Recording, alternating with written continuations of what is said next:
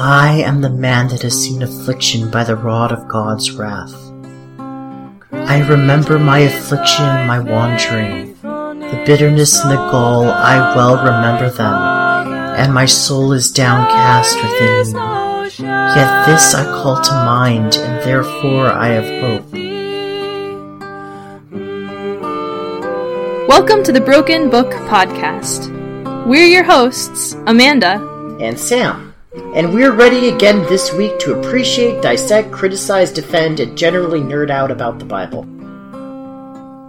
The Book of Kings is part of a longer historical narrative called Deuteronomistic history.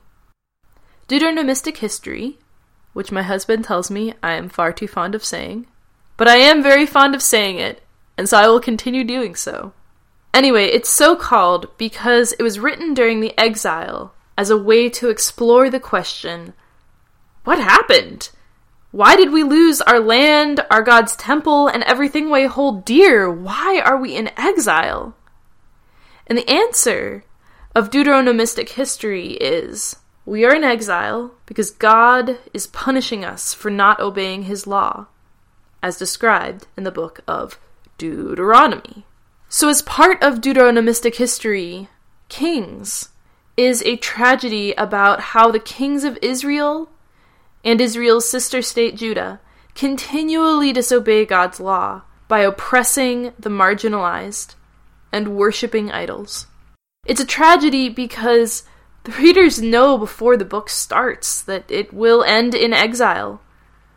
And they know this because they're reading it from Babylon.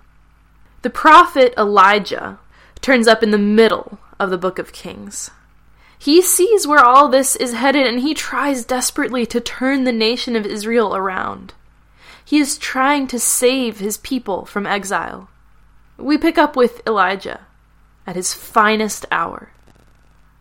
In front of the king of Israel, and as much of the nation of Israel as could be mustered on short notice, Elijah has just scientifically proven the existence of God and ended a long drought by making it rain on the spot. And he got to murderate some prophets of Baal too. Finally, he has saved his people. Finally, the whole kingdom of Israel will stop worshipping idols and come back to God. But when King Ahab got home, he told Jezebel everything Elijah has done, including the way he had killed all the prophets of Baal. So Jezebel sent this message to Elijah May the gods strike me and even kill me, if by this time tomorrow I have not killed you, just as you killed them. Elijah was afraid and fled for his life. He went to Beersheba a town in Judah, and he left his servant there. Then he went on alone into the wilderness, traveling all day. He sat down under a solitary broom tree and prayed that he might die. I've had enough, Lord, he said. Take my life, for I am no better than my ancestors, who have already died. Then he lay down and slept under the broom tree. But as he was sleeping, an angel touched him and told him, Get up and eat. He looked around, and there beside his head was some bread, baked on hot stones, and a jar of water. So he ate and drank and lay down again. Then the angel of the Lord came again and touched him and said, Get up and eat some more, or the journey ahead will be too much for you. So he got up and ate and drank, and the food gave him enough strength to travel forty days and forty nights to Mount Sinai, the mountain of God. There he came to a cave where he spent the night. But the Lord said to him, What are you doing here, Elijah?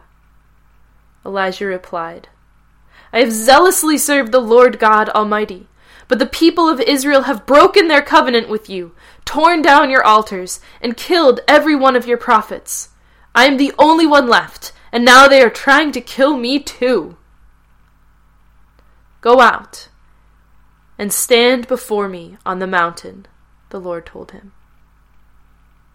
And as Elijah stood there, the Lord passed by, and a mighty windstorm hit the mountain. It was such a terrible blast that the rocks were torn loose. But the Lord was not in the wind. After the wind, there was an earthquake. But the Lord was not in the earthquake. And after the earthquake, there was a fire. But the Lord was not in the fire. And after the fire, there was the sound of a gentle whisper. When Elijah heard it, he wrapped his face in his cloak and went out and stood at the entrance of the cave. Elijah's faith has been broken. The greatest success he could possibly hope for is an utter failure. His life is meaningless. He wants to die. And yet, there's something in this gentle whisper, in this still small voice, as more poetic translations have put it, that he recognizes. That has continuity between his old, broken faith and this present moment as he is trying to make sense of his world. That pretty much describes the continuity of my faith, too. My theology of an all powerful, all loving, rescuing God had reached a sort of apex as I was in seminary, writing liturgies and sermons. It was a beautiful theology, and I loved it with all my heart, and I put all my faith in it, and I devoted my life to it. And in the face of the questions I started asking, it fell away, and nothing made sense, and life was meaningless. But there was still that gentle whisper, that still small voice. There was this rock solid spiritual relationship that I had built over years and years with with God? With something? With my own brain and whatever it was I still felt its presence and I still felt its love and it still sustained me in the wilderness even though everything was changing about what I believed that it was. It was still there. It is still here. And I'm still figuring out what to do with it. But at a basic level, that is a big part of what my faith is. We got this, Elijah.